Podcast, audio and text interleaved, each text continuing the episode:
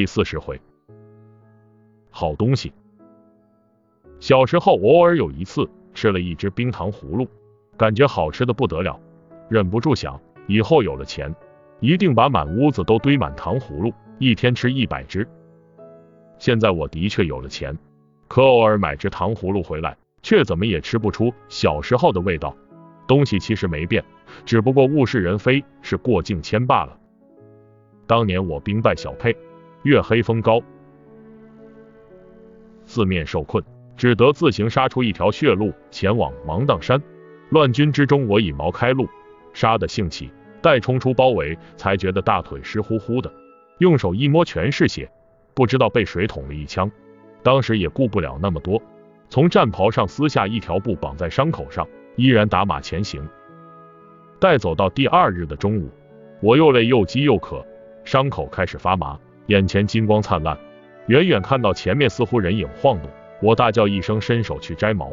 眼前一黑，就此人事不知。醒来后见一大婶，慈眉善目的，见我醒了，她起身端了一碗东西过来，说道：“将军，起来喝点东西吧。”我挣扎着坐起来，发现我的伤口已经被很细心的包扎好了，接过碗来一看，是一碗莲子粥，一仰脖，咕嘟咕嘟喝了下去，入口嫩滑香甜，只觉得精神一振，忍不住叫道：“再来一碗！”大婶似乎面有难色，拿着碗转身出去，一会儿功夫回来了，我接过碗来，没有一饮而尽。这么好的东西，我得慢慢品尝，于是我一小口一小口的咂着，却发现味道虽然还是刚才那味道，但却稀了很多。这时大婶说了一句话，让我受用一辈子的话：“好东西就那么多，要想再多，便只能稀释了。”很多年来，我把这句话说给很多人听，每个人都深有感触，但每个人的感触却都不一样。我说给魏延听，魏延正在吃饭，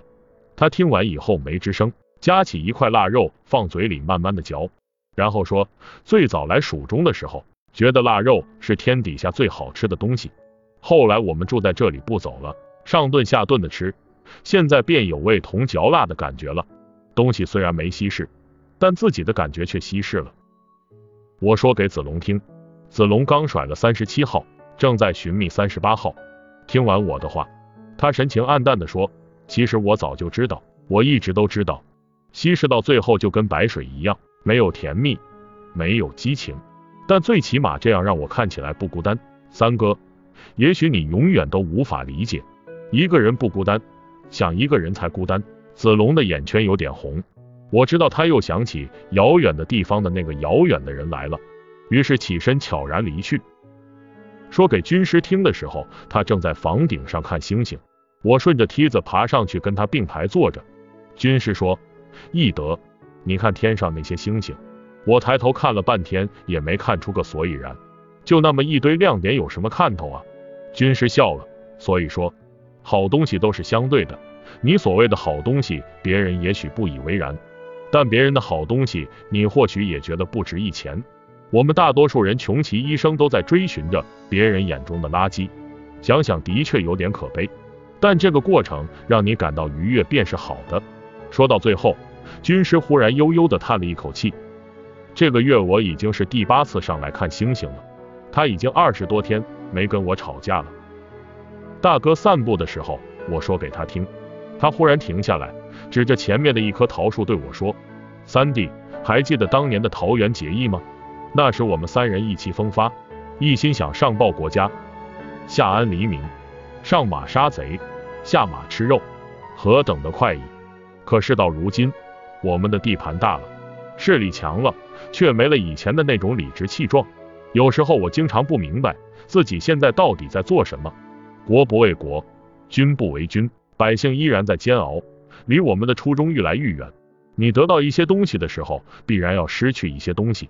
这或者也就是所谓的稀释后的好东西吧。”只有二哥听完我的话没有说话，什么也没有说，他就那么坐着看着窗外，无欲无求的像一尊佛像。